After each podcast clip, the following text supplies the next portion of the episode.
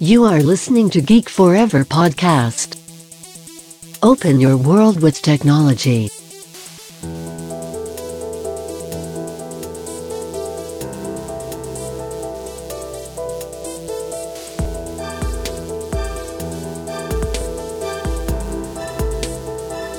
This is Geek Talk.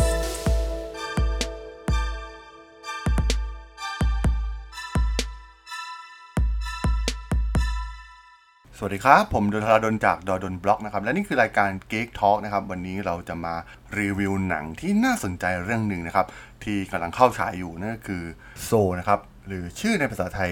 อัศจรรย์วิญญาณอลเวงนะครับ ซึ่งเป็นภาพยนตร์แอนิเมชันจากพิกซาที่มีความน่าสนใจเรื่องหนึ่งเลยทีเดียว และวันนี้ก็ได้รับเกียรติจากคุณแกสลินสกายวอล์กเกอร์อีกครั้งหนึ่งนะครับที่จะมารีวิวหนังเรื่องนี้กันไปรับฟังกันได้เลยครับผม สวัสดีครับ คุณแก๊สโซลินสกายวอล์กเกอร์นะครับกลับมาอีกครั้งนะครับ วันนี้ได้แขกรับเชิญพิเศษนะครับ คุณแก๊สนะครับที่จะมารีวิวหนังที่น่าสนใจเรื่องหนึ่งนะครับ ที่กำลังเป็นกระแสอยู่นั่นคือในเรื่องของโซ สวัสดีครับ คุณแก๊สสวัสดีครับ ไม่ได้เจอกันนานครับครับ ก็ห่างหายกันไปนานนะครับสำหรับเอ่อการรีวิวหนัง แต่ว่าเรื่องนี้เนี่ยมีสิ่งที่น่าสนใจหลาย ๆ อย่างนะครับ ที่เป็นหนังเกี่ยวกับแรงบันดาลใจของพิกซ่าถือว่าเป็นอีกหนึ่งหนังที่น่าสนใจมาก ใช่ครับ ก็เป็นอีกเรื่องหนึ่งของพิกซ่าที่น่าจะต่อจากอีกเรื่องหนึ่งเมื่อปีที่แล้วอย่างเรื่อง Onward ที่เกี่ยวกับการใช้ชีวิตๆครับประมาณนี้ปรัชญาในการใช้ชีวิตอะไรประมาณนี้ ก็เราทั้งสองเนี่ยก็มีโอกาสได้ดูหนังเรื่องนี้กันแล้วนะครับ ก็วันนี้เนี่ยก็อยากจะมาเล่าให้ฟังกันแนวคิดต่างๆ ที่เกี่ยวกับหนังเรื่องนี้นะครับ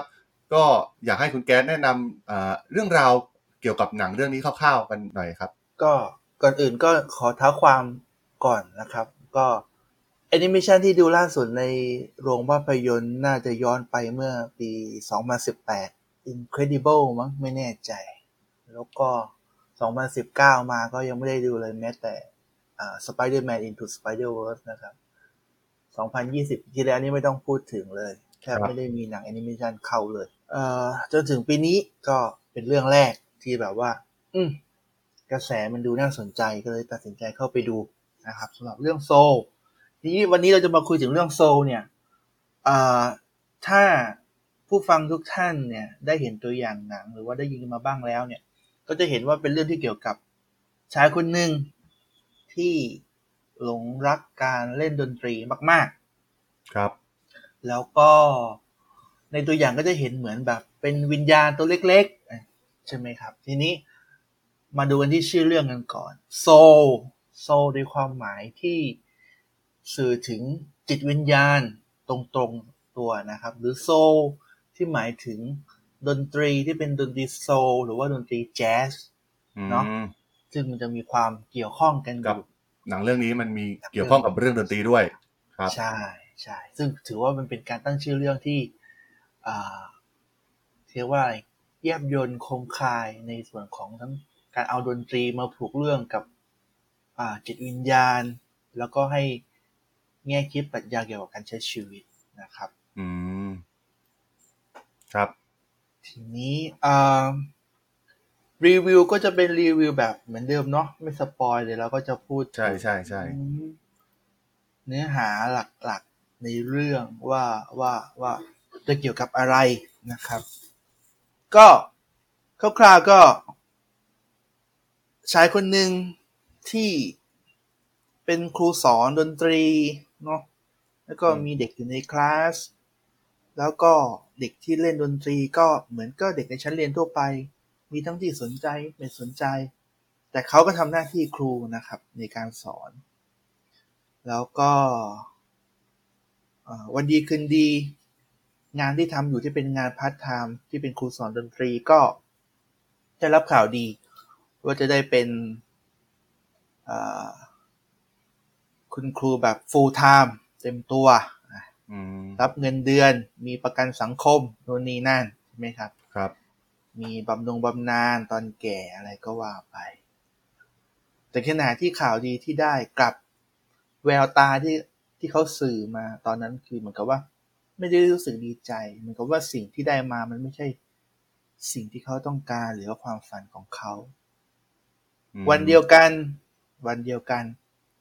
ก็มีนักเรียนที่เขาเคยสอนเนาะโทรมาบอกข่าวดีว่า มีวงดนตรีที่สนใจ อยากให้เขามาลองออดิชั่นดู แล้วเขาก็รู้สึกว่า เฮ้ย นี่แหละคือความฝันของเขาอะไรอย่างเงี้ยอืมแล้วก็เกิดเหตุไม่คาดคิดบางอย่างเกิดขึ้น จับพัดจับผลูเนาะไปโผล่ในโลกของวิญญาณ แล้วก็เป็นเรื่องราวที่แบบ หนังค่อยๆ พาเราไปอยู่ในจุดที่แบบ ถ้าดูจากตัวอย่างอะ่ะ จะไม่รู้เลยว่า หนังมันจะเป็นยังไง ตัวอย่างที่ดูก็จะพาเราไปแค่แบบอ๋อถึงโลกวิญญาณแล้วไงต่อ แต่หลังจากเนี้ยประมาณยี่สิบสาสิบนาทีแรกนี่แหละ เราเราจะเดินทางร่วมไปกับตัวละครโดยที่เราไม่รู้เลยว่าหนทางข้างหน้าเนี่ย มันจะเป็นยังไงจบยังไง แล้วก็อยากจะบอกอะไรกับเรา แต่ที่เราเห็นแน่ๆก็คือว่าผู้ชายคนเนี้ยเขามั่นใจในตัวเขามากว่าเขาเกิดมาเพื่อที่จะเป็นนักดนตรีเล่นเปียโน ดนตรีแจ๊สคือสิ่งที่เขาใฝ่ฝันอยากทำมาตลอด ครับ ทีนี้ในเรื่องของพล็อตเรื่องต้องบอกว่าค่อนข้างจะอ่าเจ๋งนะเจ๋งในเรื่องของตั้งแต่ฉากเข้าไปสู่โลกวิญญาณละเราคงไม่เคยเห็นการเดินทางเข้าสู่โลกวิญญาณที่แบบ เป็นแบบนี้มาก่อนอะไรอย่างเงี้ยเนาะเป็นเป็นการตีความแนวใหม่ของเรื่องของแนวใหม่โลกวิญญาณ มากมากมากมากๆเลยครับว่ามากมากๆ หรือแม้แต่อ่าแล้วก็โลกวิญญาณเนี่ยเขาจะใช้ไอ้โลกหลังความตายเขาจะใช้คำว่า great beyond เนาะอืมทีนี้ที่เซอร์ไพรส์ก็คือ อะไรที่มันที่มันนอกเหนือไปจาก great beyond ตัวละครตัวนี้กับนำพาเราไปสู่ อีกโลกหนึ่งที่เขาให้ชื่อว่า great before ก็คือเอ่อ ในในหนังอะพวกตัวละครพวกตัววิญญาณมันจะเรียกตรงนี้ว่า มันจะเรียกกันตลกตลกๆว่า ไม่พูดตรงๆอะนะว่าเป็นนรก แต่ใช้คำว่า H E L L H E L L ก็คือ ก็คือนรกอืมซึ่งเป็นนรกในมุมมองที่แบบ มันไม่ใช่นรกที่ดูโหดร้าย แต่เป็นนรกที่แบบ เออแปลกตาสวยงาม อืม แล้วก็วิญญาณทุกดวงจะต้องมาถูก อ่าเขาเรียกว่าอะไรอะ เติมเต็มนู่นนี่นั่นก่อนที่จะไปจุติบนโลกเลยซึ่งเป็นอะไรที่แปลกใหม่ไม่ใช่คำว่าแปลกใหม่ ใช่ แล้วก็ character ของสองตัวละครหลัก ไม่ว่าจะเป็นตัวเอ่อพระเอกที่เป็นนักดนตรีเอง หรือว่าตัววิญญาณคู่หูเองก็ เป็นอะไรที่เคมีเข้ากันมากอืมในการแบบรับส่งบทกันหรือว่าการยิงมุก เข้าหาการอะไรอย่างเงี้ย ซึ่งเป็นอะไรที่ อืมชอบชอบ ถึงแม้ว่าอาจจะไม่แบบว่า เหมือนถ้าใครจำได้เมื่อหลายปีก่อนจาก Inside Out ที่แบบอ่าว่าใช่มันจะคล้ายๆกับแนวของ Inside Out ใช่ไหมใช่อืมแต่เรื่องความสวยงามเลยของตัวละครภาพอะไรเงี้ยบิ๊กซ่าไม่ต้องพูดถึงสุดยอดอยู่ละครับ ทีนี้เอ่อจะพูดยังไงต่อที่แบบว่าไม่ให้สปอย ก็เอาเป็นว่าเอ่อตัวละครหลักสองสองตัวของเรื่องเนี่ย จะเป็นตัวแทนที่กำลังบอกเราว่าคนหนึ่งคือคนที่ ไม่มีเป้าหมายในการใช้ชีวิต ยังหาเป้าหมายของตัวเองไม่เจอเอ่อยังไม่รู้ว่าจะจะมีชีวิตไปทำไม กับอีกคนคือคนที่รู้แล้วว่าฉันเกิดมาทำไม อืม รู้แล้วว่า ว่าฉันเกิดมาเนี่ย เพื่อสิ่งเนี้ย แต่ดันไม่รู้ว่า ตัวเองอะ ก็อยู่ตรงนั้นอยู่แล้วอะไรอย่างเงี้ย ซึ่งมันจะมีประโยคเด็ดตอนท้ายที่ตัวละครผู้หญิงผิวสีเขาพูด ซึ่งผมมองว่าผมไม่เคยได้ยินประโยคนี้มาก่อน คนอื่นอาจจะเคยได้ยินแต่ผมมองว่า เออว่ะอืมเนาะที่เกี่ยวกับ ปลาแล้วก็มหาสมุทรซึ่งอ่ามันอ่าอ่าโอ้โห เออเนาะเรา แล้วก็ตอนนี้ตอนท้ายๆอีกตอนที่เหล่าเหล่าผู้คุมกฎในในโลกไอ้ Great Before ชอบพูดว่าเอ่อเหล่า mentor หรือว่าเหล่าผู้เอ่อเป็นเทรนเนอร์ทั้งหลาย พยายามพูดถึง เป้าหมายทั้งทั้งที่เป้าหมายเนี่ยมันไม่ใช่เรื่องสำคัญอะไรของการที่จะมีชีวิตเลย ซึ่งตรงนี้ก็เป็นอะไรที่น่าสนใจมาก แล้วก็หลาย ๆ ฉากที่ ที่หนังพยายาม สื่อให้เราเห็นว่าจริง ๆ แล้วการมีชีวิต มัน มันมีอะไรมากกว่าการแค่คุณตั้งเป้าแล้วคุณไปถึงมัน มันมีอะไรมากกว่านั้น มันเป็นความสุขระหว่างทางที่คุณได้อยู่ร่วมกับใครสักคนในแต่ละช่วงเวลาอืมตรงนั้นมากกว่า แล้วก็ เป้าหมายเป็นแค่ทิศทางที่เราจะไป แต่สุดท้ายแล้วพอเราไปถึงแล้วแล้วยังไงต่อชีวิตมันมีสเต็ปต่อไปอยู่เสมอ ความสุขระหว่างทางต่างหากล่ะ ประสบการณ์ระหว่างทางต่างหาก ที่มันสำคัญกว่า การได้เจออะไรใหม่ ๆ อยู่เสมอตรงนั้นต่างหากล่ะที่สำคัญนั่นคือสิ่งที่หนังพยายามจะบอกเรานะครับอืมว่าว่าจริง ๆ แล้วสิ่งที่เราต้องการในชีวิตมันคือสิ่งที่เราทำอยู่แล้วหรือเปล่า ซึ่งมันก็น่าจะแบบมันไปโดนใจคนหลาย ๆ คนในในยุคปัจจุบันด้วยใช่ไหมครับ ใช่ครับในขณะที่เราวิ่งไขว่คว้า ในขณะที่เราใช้ชีวิตวนกันอยู่กับเรื่องเดิมๆไม่ว่าจะ ขึ้นรถไฟฟ้าหนังกินข้าวในอาหารโน่นนี่นั่น อะไรอย่างเงี้ย ซึ่งมันเป็นวังวนเดิมๆเนี่ยเราก็บอกว่าชีวิตเราน่าเบื่อ แต่จริง ๆ แล้วมันไม่รู้สิเราจะเห็นภาพของวิญญาณที่ที่เขาเรียกว่าอะไร lost soul เนาะจิตวิญญาณที่มันหลงทางที่หมกมุ่นอะไรกับบางอย่างมากเกินไป ซึ่งเออ มันก็สะท้อนโลกปัจจุบัน ใช่ใช่มันมันเหมือนกับว่ามันมากัดจิกโลกปัจจุบันเราอยู่อะใช่ใช่อืมแต่ว่ามันมันมันมันมองภาพอีกแบบหนึ่งผ่านอ่าในโลกของวิญญาณของมัน ซึ่งถือว่าตีความได้น่าสนใจเรื่องหนึ่งนะ ไม่เคยเห็นมาก่อนแบบนี้แนวเนี้ย ใช่ครับ แล้วก็เออเอาพูดนิดนึงแล้วกันก็คือ เอ่อคู่หูสองคนเนี้ยเขาเขา เหมือนกับว่าเขาช่วยเติมเต็มซึ่งกันและกัน คนหนึ่งต้องทำบางอย่างเพื่อสร้างแรงจูงใจให้อีกคนไปสู่เป้าหมาย ซึ่งนี่ก็เป็นอีกประเด็นหนึงที่แบบว่า เออ เราอาจจะ เป้าหมายของชีวิตเรา อาจจะแค่เป็นแรงจูงใจหรือว่าเป็นอินสปายให้อีกคนหนึ่งมีชีวิตต่อไปได้ ก็ได้นะ อะไรอย่างเงี้ยอืมเหมือนกับว่าเพื่อให้อีกคนหนึ่งไปสู่จุดหมายของตัวเอง เราไม่จำเป็นที่แบบว่าจะต้องแบบ จะพูดว่ายังไง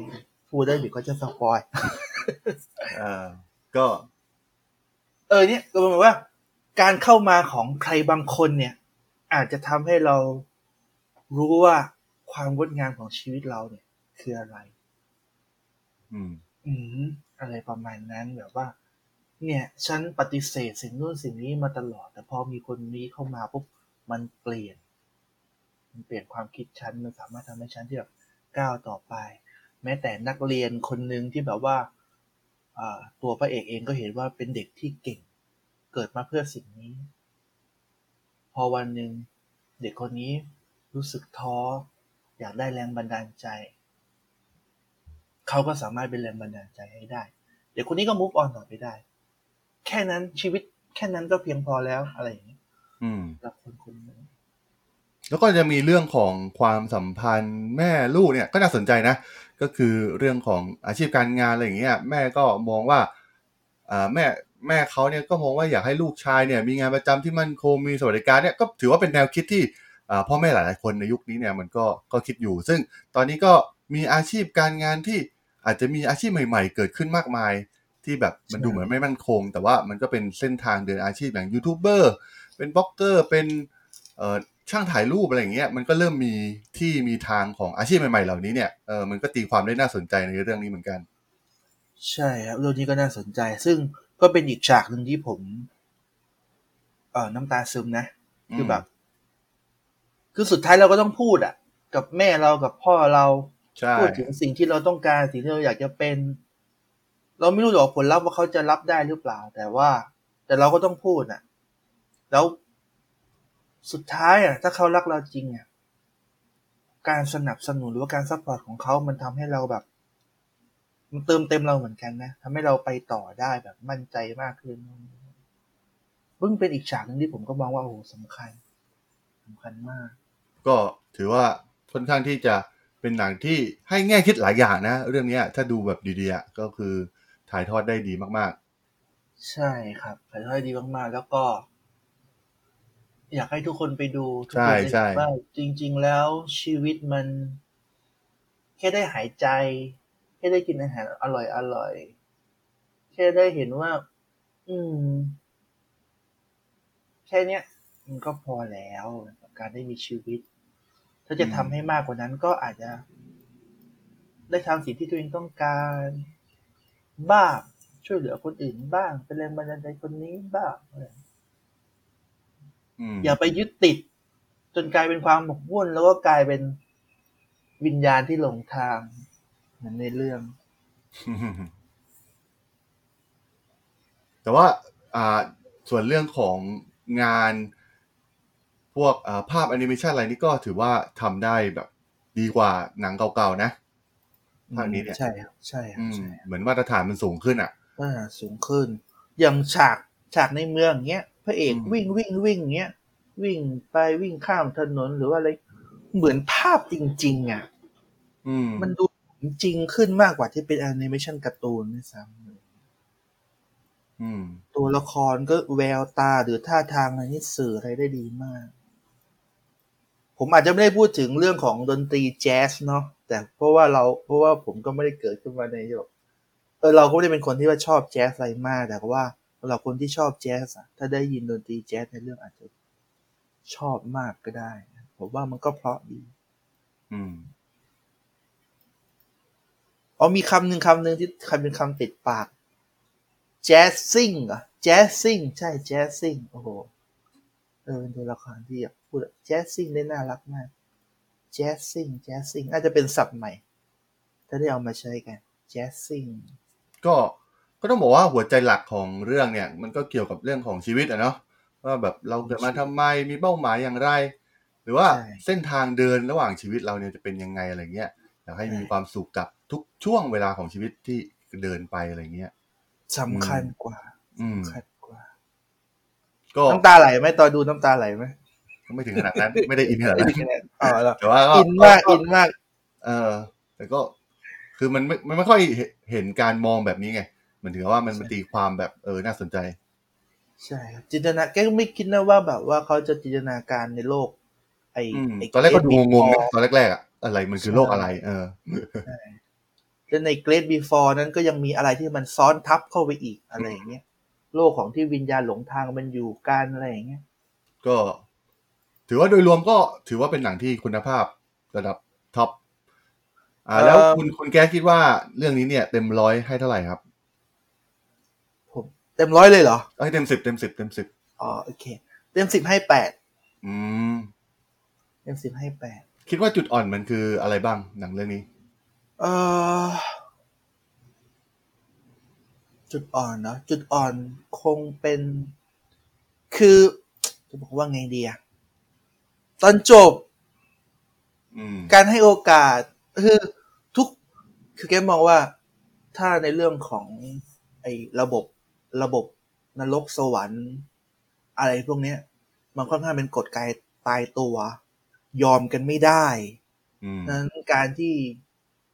อยู่ๆก็แบบเหมือนมีการไปแก้กฎให้โอกาสครั้งที่สองอะไรเงี้ย มันไม่โอเค อะ เออเหมือนว่า ถ้าเราโกงเราก็ควรได้รับผลลัพธ์นั้นจริงๆอะไรเงี้ยอืมอืมอืมก็เสียดายตรงนั้น ก็เลยให้แปดโอเค ผมก็ประมาณแปดอืม หนังไม่สั้นไม่ยาว ชั่วโมงกว่าๆก็โอเค อืม ชอบหนังเปิดเรื่อง ได้ดูหนังเปิดเรื่องไหมที่เป็นอืมกระต่ายขุดรูอะ อืม อืมอันนั้นก็ให้แง่คิดดีๆก่อนเริ่มหนังเหมือนกันนะ ก็พิกซ่ามันก็สอดแทรกมาตลอดอะมันชอบแนวนี้ เออการ์ตูนสั้นๆก่อนเริ่ม อืมพิกซ่าเป็นการ์ตูนที่เด็กดูได้ ผู้ใหญ่ดูก็ดี เด็กดูก็ดีผู้ใหญ่ดูก็ได้อะไรประมาณนี้ แต่ว่าแต่ว่าโซเนี่ยมันออกจะเหมาะกับผู้ใหญ่มากกว่านะดูแล้วแบเนบอะเออ คือมันต้องคิดนิดนึงอะต้องคิดเออ เด็กอาจจะดูเป็นการ์ตูนเป็นอะไรไปได้ไงการ์ตูนใช่พอรู้เรื่องพวกวิญญาณมันน่ารักมากอะเออเขาออกมาเป็นของเล่นนี่โอ้ซื้อแน่นอนใช่ใช่แต่ว่าคือมันมันมันแบบให้ให้ข้อคิดแบบเราต้องคิดอะมันต้องมีประสบการณ์ใช้ชีวิตอะมันถึงจะอ่าเห็นภาพใช่ประสบการณ์ต้องมีประสบการณ์ใช้ชีวิต อืม แล้วก็จะคิดแบบเออว่ะทุกวันนี้จะที่เออว่ะทำเออว่ะตลอดเรื่องอะ เรื่องนี้อืมเนาะก็วันนี้ก็ โอ้มาถึงยี่สิบนาทีแล้วก็อู้น่าจะยี่สิบแล้วเหรอเออเออก็วันนี้ก็ถือว่าขอบคุณคุณแก๊สมากแล้วกันที่มาอ่าช่วยรีวิวก็หวังว่าจะมาในเรื่องหน้านะครับ บางเรื่องเนี่ยอาจจะออกจากลงไปแล้วเราอาจจะมาคุยกันบ้าง เพราะว่าไอเราช่วงนี้ไม่มีได้แต่เก่าๆเข้าโรงอยู่นะ ใช่ใช่ก็นั่นแหละคือเราอาจจะมาคุยกันเรื่องหนังเก่าๆบ้าง อืมเนาะนะแต่ว่าเดี๋ยวก่อนไป อืม ก็ขอแสดงความยินดี นี่ดีคดรับอดนบล็อกฮะ Best Creator Award 2020สำหรับอันดับสามนี่ยินดีด้วยนะครับ ยินดีออกสื่อเลย ครับ ขอบคุณมากครับ ขอบคุณมากครับก็งงเหมือนกันว่าได้มาได้ไง ก็ต้องบอกว่า Blockdit เนี่ยมีผู้เขียนเก่งเยอะมากเลย ต้องไปติดตามกันครับ อย่าลืมแอป Blockdit เนี่ย ได้ไอเดียใหม่ๆเพียบทางเลือกอีกตัวเลือกหนึ่งที่แบบ สาระดีใช่ใช่ๆใครยาตอนนี้ก็ผู้ใช้งานก็เริ่มเป็นหลักล้านแล้วครับ ก็วันนี้ก็ขอขอบคุณคุณแก๊สมากๆแล้วกันนะครับ ก็ไว้เดี๋ยวเจอกันในอ่ารีวิวหนังเรื่องหน้าแล้วกันนะครับได้ครับ ขอบคุณมากครับผม สวัสดีครับ สวัสดีครับ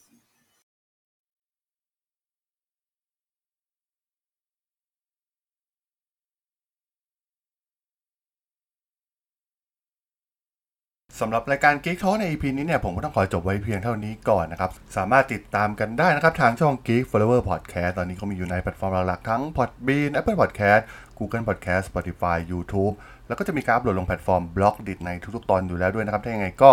ฝากกด Follow ฝากกด Subscribe กันด้วยนะครับสำหรับแล้วก็ยังมีช่องทางหนึ่งในส่วนของ Line แอดที่ t h a r a d o n นะครับ t h a r a d h o